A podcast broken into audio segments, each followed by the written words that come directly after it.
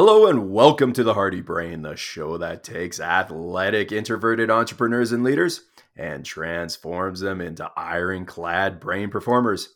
I'm your host, Dr. David Hardy, and today we've got another amazing guest on our show. She is the host of the Wellness Driven Life Show, a former deputy sheriff, and has had to overcome her own health challenges with lupus. Welcome to the show, April Chavez. How you doing today? I'm great. Thanks so much, David, for having me. Absolutely. So this might be a little different being on the other end of the microphone here, isn't it? It totally is, but I'm really excited to be able to, you know, be on that other side to be the primary speaker, to be able to share a little bit more about me. Absolutely. Now you are getting into speaking as well. Uh, so, kind of, what is the story that uh, that has gotten you into this speaking and interviewing realm, and uh, how have you gone from a deputy sheriff to uh, being a wellness uh, show host? Oh my gosh! Well, that there's a lot of content behind all of the how did we get to this point, right? Right. And I would say initially overall wellness has been at the forefront of my life forever. I wasn't diagnosed with lupus until 15, however, had shown symptoms since birth. Wow. So I have lived with this my entire life. And so when I had to go see a lot of doctors and listen to what they had to say, and realizing I had to navigate things in a different way on my own, based on information that was correct, or maybe it wasn't correct, but realizing that I had to take a lot of things into my own hands. So I did a lot of research on what it was, you know, what made a difference me putting in on and around my body, things like that. Um, navigating just, my just stress. to kind of uh, give people a background what were you going through um, what happens with lupus especially from a young age Oh, well, lupus, I think a really great way to describe lupus is it it attacks you. So your body's constantly fighting itself, I guess. That's that's a really great way. Your body is constantly fighting itself. So it's um inflammation in so many regards. It shows up in a million different ways. And that's why it's very difficult to diagnose, is because you get all of these different symptoms. And so doctors will figure out why are you having these symptoms and we can't really understand why because this is testing out great and you look good here so it takes that really deep internal research and that extensive blood work in order to find it. And it took right. years and years and when i was a kid they thought i had um, leukemia and so i went through a lot of different processes in trying to find whatever it was that was the ailment. And so that affected me a lot as a teenager too, because when I had to keep going in, into the emergency room because I had this excruciating pain, they would do all the tests and nothing was showing up. So they thought that I was coming in for drugs. And so it was wow. very difficult for me um, because I always felt like, why won't people believe me? I'm not a liar you know and then you think in your head like uh, you know am i am i crazy? Am i making this up? Is is things really happening when you have all these medical procedures that are showing up okay? And it's a very strange place to be and you feel unheard and unseen. And so that's really when it started that i had to start taking things into my own hands. I had to start figuring out ways to feel better live better be better and really, as a youth, I never wanted the disease to define me. I just wanted to be a normal right. kid, right? And you know, I couldn't go out and do the things or the late night parties because it affected me so greatly. Where I became sore and weak and tired, and sleep was essential for me. Where a lot of youth, you know, they're used to getting four hours of sleep at night and they're right. able to to operate on that. And I simply was not. And so I, I really had to navigate my life in different ways where I chose to stay away from that. So I guess it benefited me in certain regards. And as I got older and had children, I you know, first off, I was told I couldn't have children. That's a huge, huge part of my life. I mean, it really drastically changed it. I was 18 years old. I was sexually active, said I couldn't have children. And I said, Well, why am I taking this birth control where I have all these oh, side no. effects? So, right? I get off the birth control and voila, I'm pregnant. And I think, well, I suppose I'll miscarry because I'm not supposed to have kids. they said so. And um, so I had my daughter, I had just turned 19. So when I had all of these ideas of going to school, I wanted to go into forensic entomology, and that's like a 10 year plan. It it just spun everything totally around where I now was responsible for a life. And right. that propelled me further into wanting to lead a a healthier existence for her. Okay. And yeah, so that's when nutrition really started coming in the forefront of my life and I researched foods and started reading labels and learning more about that. Exactly. And kind of on that note, uh, lupus, like many other autoimmune diseases, are starting to just ramp up in numbers yes. here.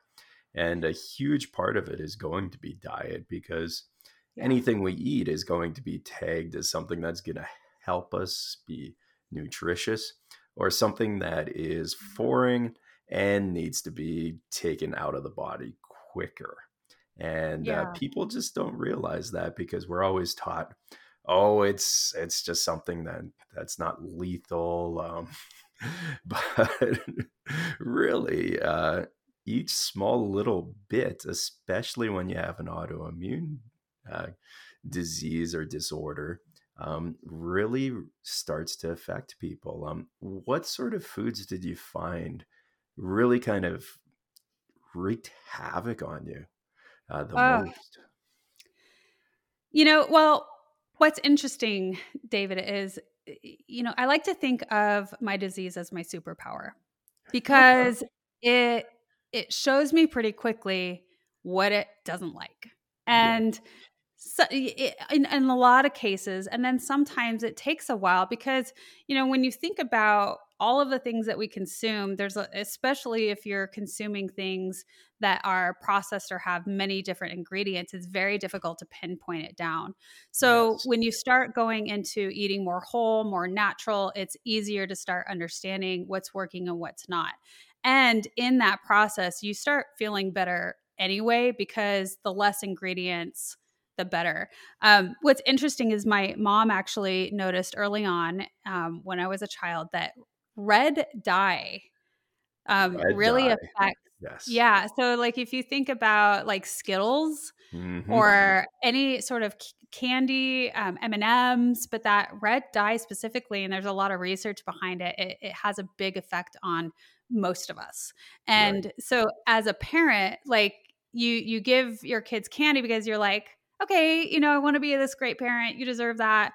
Um, you know, I want you to to live and experience, you know, this incredible flavor and yet we see our kids start acting out and they can't sleep and you're like why well it's because of maybe some of the foods that they're consuming and it's having this interaction within their bodies so that's just one example um, that was I was fortunate my mom was in nursing she is in nursing mm-hmm. and so she had an understanding of some of those things. So I didn't grow up on a lot of fast foods. We we definitely grew up with probably some of the the lower end for affordability, the government cheese, you know, the white bread. So she she wasn't aware of everything, but as far as like pops and candies and all of those junk foods, we didn't have growing up. And it was it was like a, a real treat to have Pepsi with pizza once a month or something, you know? And, but that was a fun period of childhood when we got to have the movie and the pizza. So yes. I think that I mean, that's kind of a good note to leave on with people. It's like you don't have to necessarily go to extreme levels, especially when you're starting out on switching a diet. When you consider you have lived your entire life of eating a certain way, if you just try to switch that immediately, it's not going to work out for you. So give yourself some grace and be able to cherish the moments when you do splurge. But, um, uh, you know, I would say like the process breads and stuff. And I think if I could just tap on this, David, is one thing that's very, very important. When I was um, in the womb, conceived, born, th- during that time period, my parents were farmers. So we okay. have wheat farms in northern Montana and uh, at that time stretch across Wyoming and Montana areas. And so during that farming there's there's all of the process with chemicals and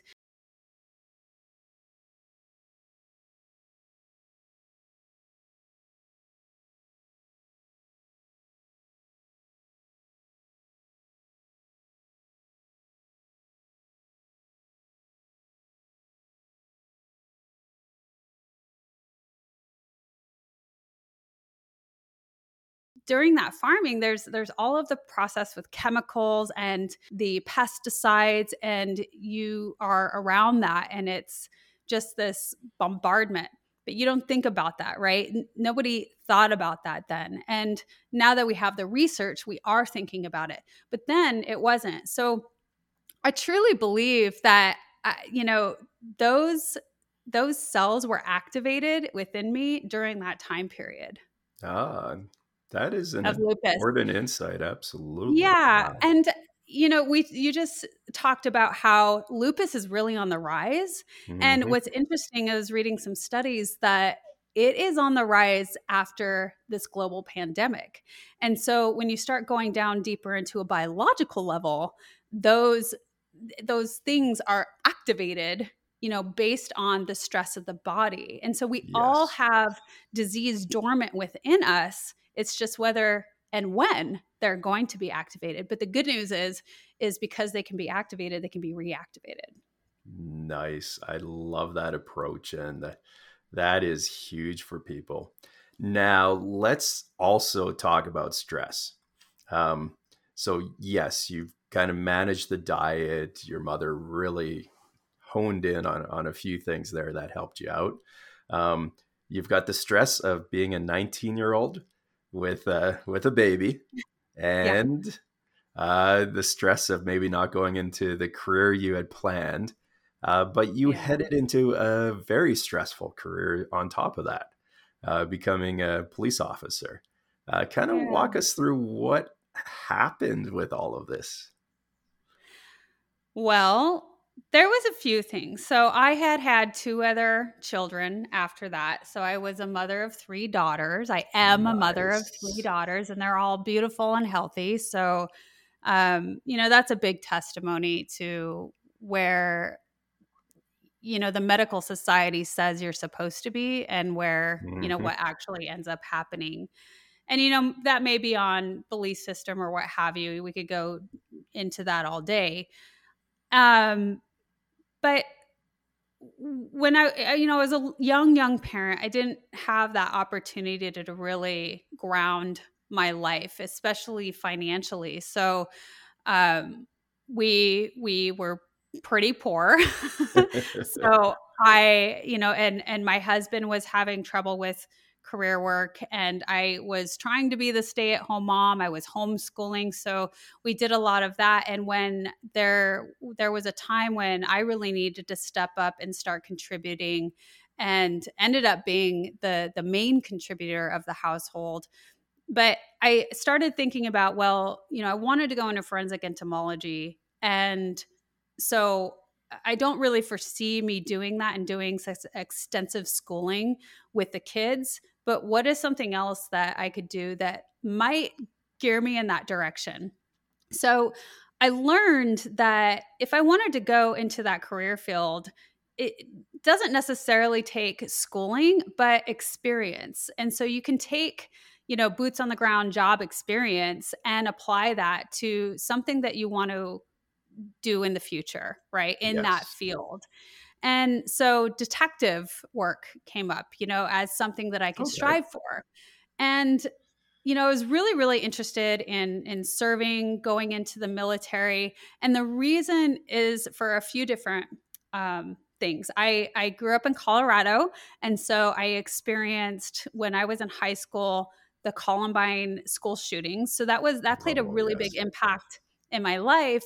And when we start thinking about wanting to help, um, and you don't want that to happen ever again. So, law enforcement really was something that might be a calling for me because of that experience. And also, my best friend at the time was working downtown at a movie store and ended up being robbed and shot. And so, oh, that had a bit of no. effect on me too. Yeah. And so, there's that. Not only that, but I didn't want my disease to define me. And so there was so much of me that wanted to prove to myself and to the world that my disease didn't define me, that I was normal, that I was strong, that I wasn't going to be this sickly person. Right. And so the um the the I wasn't able to go into like any of the forces, the military, because they had access to my health records. Well, law enforcement uh didn't. So I chose to go that route. And so that's what I did. I, I put myself through police academy. I went into law enforcement. It was an amazing experience because it really empowered me and showed me that I can I'm I'm capable of doing really great things that everybody else is. Yes. Wow. That is impactful. And you're going through being a police officer. What was the career like? Um, what uh, what sort of things did you love about it, and what sort of things uh, kind of uh, maybe disenfranchised you? well, that could be a long topic too. the things that I loved about it was my curiosity my exploratory my explorative nature uh, you know I mean, if you think about forensic entomology, and some people might not know what that is, but it's the study of the life cycle of insects that attack a corpse. I guess in the simplest terms. Yes. And so those sort of things fascinated me. Um, the life cycle death fascinated me. And maybe that's because I had been so close to it so often, so many times in my life, where I, w- I had this really um, big understanding that yes, we all know that that's the end result. That we we don't no nobody gets out alive, right? right. Um, but from a young age, it's like when when you come so close. And thank you for modern medicine because it has saved my life on so many occasions. But you know, I, I wanted to understand death a little bit more. It opened up my curiosity into it and to be able to feel comfortable with it and to welcome it. And when you think about children who, you know, are are facing leukemia, facing um, death, they're so strong. They're so brave. It's it's absolutely fascinating the way a child uh, is able to cope with that. If you've ever seen that, mm.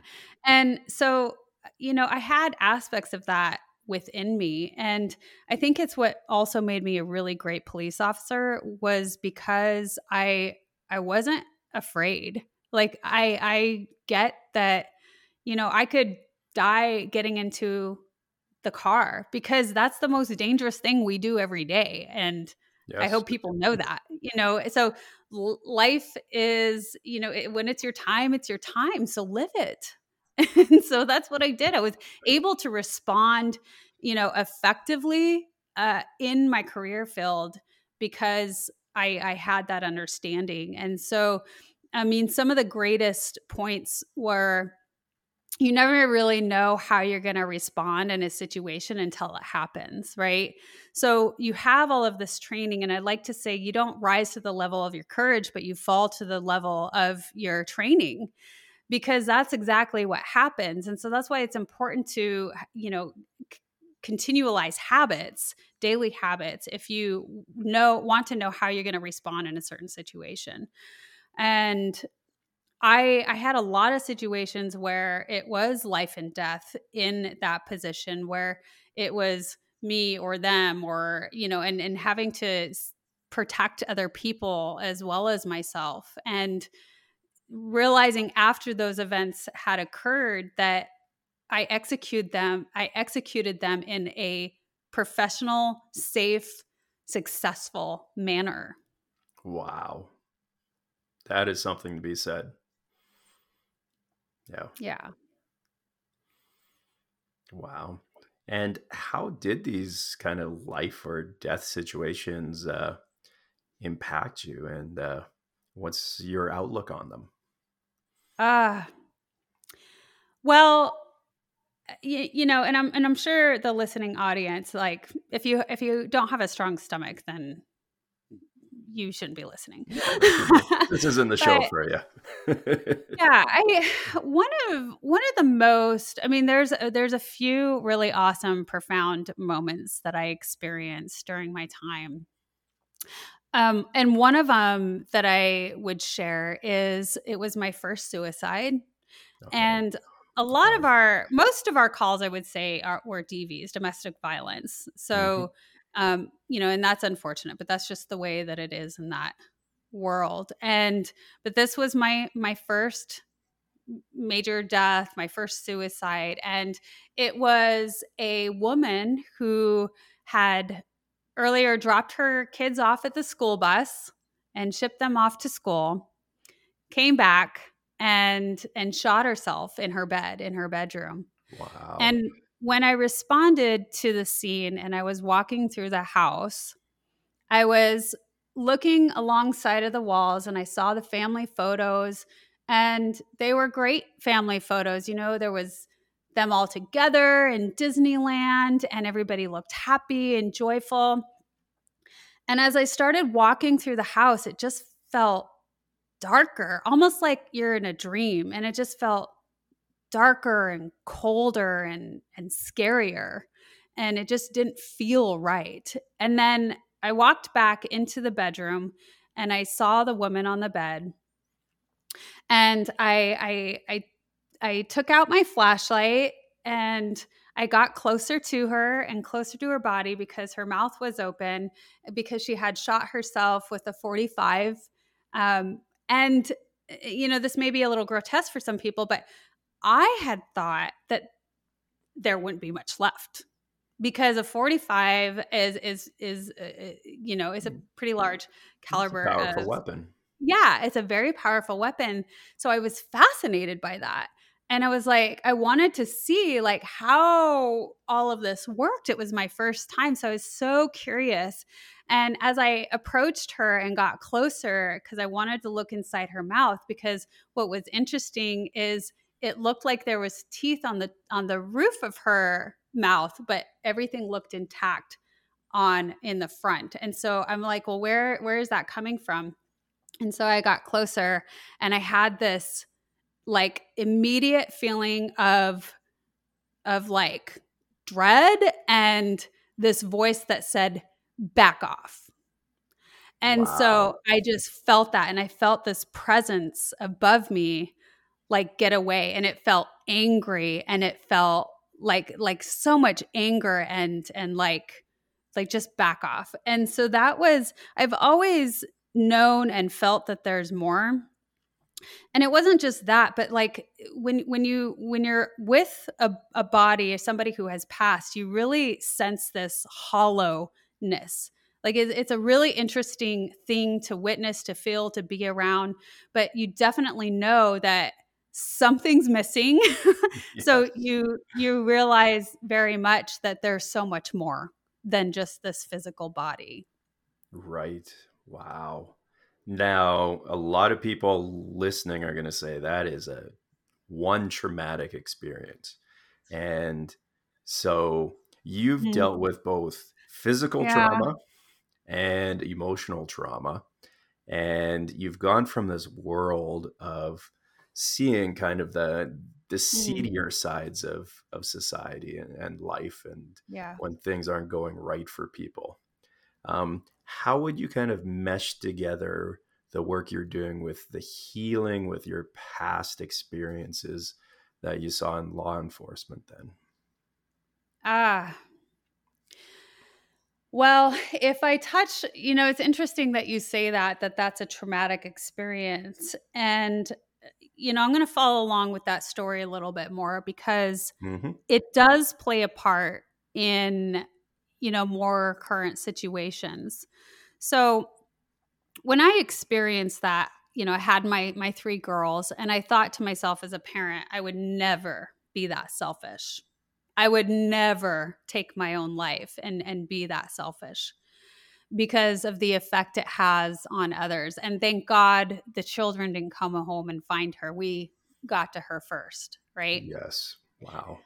So I, I that it really had it did have an effect on me. I don't know if I would say a traumatic effect, but later on, so I recently, and I don't, I haven't really displayed this even on my own show, David, but you're mm-hmm. the lucky one today.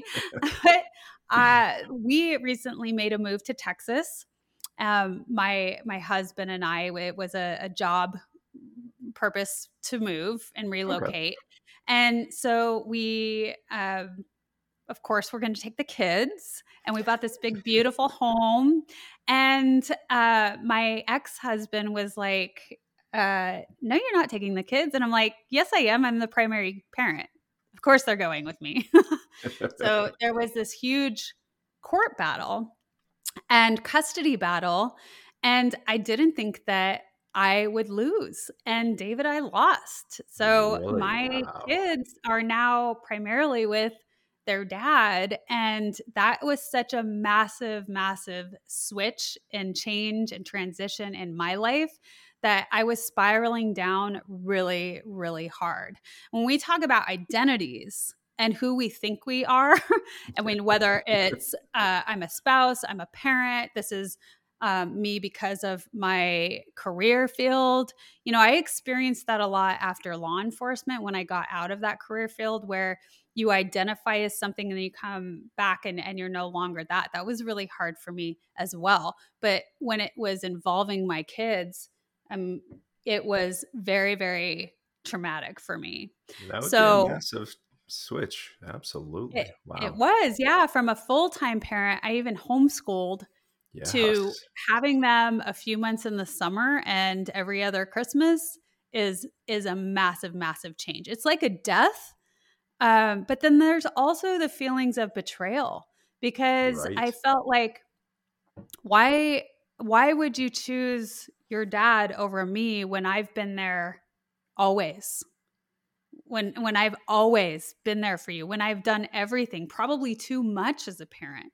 So it was a real real awakening into having to learn to be something else, like creating a new identity for myself. Like like motherhood doesn't define me. My disease doesn't define me. Being a police officer doesn't define me. Like, well, what does? Right. And so, but the reason that that is particularly important with the woman who had taken her life is because I was so judgmental towards her. And when I was spiraling down, David, I didn't want to live. I thought if I if I am not a parent, I've, I've I mean I identified so strongly as mother. Yes. That I didn't know how to show up in the world even though I have a very loving husband, I have love and support. My kids don't hate me, they love me dearly, but I, I didn't know how to deal with that. And I didn't want to be here. And so she came up a lot in my mind, a lot, like almost like a haunting, right? And it's like, yes. whoa, maybe, maybe I should not judge so strongly because you never know what's going on with people. And you know that's why mental illness is such a, a massive headline right now. Yes. You know because people it, it's very difficult to know how to deal with that if we're not given the tools and none of us are. I mean eh, the way that we have built our society we're not you know we're not going to school and learning how you know to go within to meditate to feel our feelings and you know to really be able to cope and to you know, move past things and move past childhood traumas and realize the truth of, you know, when we have these reoccurring thoughts, they that's that's what creates us. And so what thoughts do we want to choose? And how important that is. Right. Now, you've seen mental health, and not just from this suicide, but you said from a lot of domestic abuse cases too. Um, oh, yeah. How many times did you kind of look at people and say, physically or emotionally or even neurologically, uh, they're not capable of dealing with this? Yeah. And, uh, where do you see that kind of being in the healing aspect as well not just the emotional mental health side of things but the physical side of things to, to get people to be able to to cope with with the stressors of life then too mm. well david there was a few things that i realized with my experience uh, in the field and it was i think a lot of us that go into those first responding positions is innately we have this desire to to save to right. help people yes. and then you come to this really sad realization that people simply do not change or help themselves until they make the choice to and I mean, David, I would give people resource after resource after resource. Like, hey, we can get you out of this. Here's a safe place. You can totally be a whole new person and be hidden away from you know the, this person that's that's hurting you right and and we can help you get there um there's so many resources out there and yet people go back to that circle of of violence. Just it's what they're familiar with, it's what they're comfortable with, and so they'll continue to do so until something outside of them it hits them internally and it clicks for them and they make the choice. Right. Now, the the thing is is that it's not the same thing for everyone and you just never know what it's going to be. I mean, the beautiful thing about what you and I are doing right now and this is why I do the Wellness Driven Life Show, is because it's pushing out information on a worldwide scale. So it's able to touch people um, and and give exposure on on this mass scale. Whereas I could never have done that without this technology. And so if I realized that if I really wanted to help people, first off, I have to help myself Absolutely. And it really always, always starts with you. Um, I interviewed Dr. Derek Kayongo. He's an incredible human being. And he survived the, uh, he's a refugee out of Uganda in okay. Africa. Um, so back in the 90s when there was the genocidal wars, yes. he survived that. And wow. so he is doing all this profound work um, on a global scale. And he said the same thing. He's like, you know, we can't keep pushing money into Africa. It's not helping. It's not doing anything. And he said the change is from each individual. It's within. And so to hear even him say something like that, I mean, it just, I mean, I know that that's truth, but you know, it, that's really what it is. Is each one of us has to do the work. And the stories that you and I are pushing out by doing a show when we're brave enough to be able to come out here and and share our stories and share our wisdom based on our experiences is is what's having an effect on other people. Because if it's my one story that can click with somebody and they're like oh my gosh then that's that's being a light in the world and I invite everyone to do that, to really start sharing your stories. I love it. Wow. And where do you think you're going to take it from here? I know you've got a lot of plans and ambition to yeah. to get this message out and to, and to affect people's lives in this positive, great way. Uh, what mm. are your your next goals and, and dreams here? Uh, there's a lot, but yes. the the show really it was initially, and it's growing very rapidly, which is fantastic.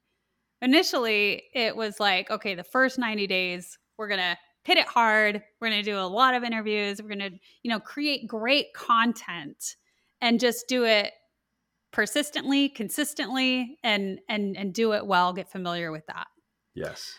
And so that's that's what we did. And I think that's really really important when you when you go out to do, you know, big things or you have these big audacious goals or what have you, you have to start somewhere. And you know, you begin with the end in mind, but if I were to critique every little thing, because I, I I love to be a perfectionist, and yes. but if if I were to be like, oh, the logo's not right, or you know, I'm I'm uncomfortable with going on camera. Um, yes, yes, yes. And if I didn't just start doing it and and going, then I would never do it. And so that's that's a really important feature of when people have dreams to just just get started and do a little bit and and the the cool thing about it is you just continue to improve you know right. and that's of course going to happen regardless as you continue to keep moving forward with whatever it is that you're doing the improvements happen as a result and so what we what I'm excited about doing is building community. That's the next big thing. So now that we have the show and it's it's building the awareness the exposure. People are starting to know who we are. They love how we show up. They love the guests that we have the stories that are produced the tips and tricks you know so things that they can implement in their own lives. Then that that was the beginning and so now the community is starting to form together. And from that you know there's going to be events and all of these other things that stem from it without within that community piece that is awesome and amazing and i'm looking forward to seeing it, it come come to to fruition there um, how do people find more information about you and about your show well, right now, um, you just use our handle at the Wellness Driven Life Show.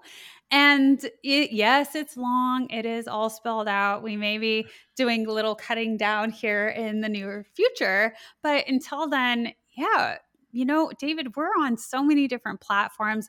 I love primarily to push our YouTube channel because the show gives not only the audio, but the virtual. So, what's great about that is you can see the guests and you can see our physical features and our emotions and how we interact. And that's a beautiful aspect of the show. So, because YouTube is, you know, about to surpass Google as the largest search engine in the world, we like to push that because it just yes. makes sense. Um, but we're also, you know, as far as the podcast aspect, if you want to tune in, you know, we're on uh, uh, Spotify, we're on Apple, we're on Amazon. So, all of those things, you can look us up, the Wellness Driven Life Show.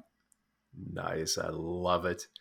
Definitely check out April's show, the Wellness Driven Life Show. And also stay tuned to the next episode of The Hardy Brain, the show that takes athletic, introverted entrepreneurs and leaders and transforms them into ironclad brain performers. Take care.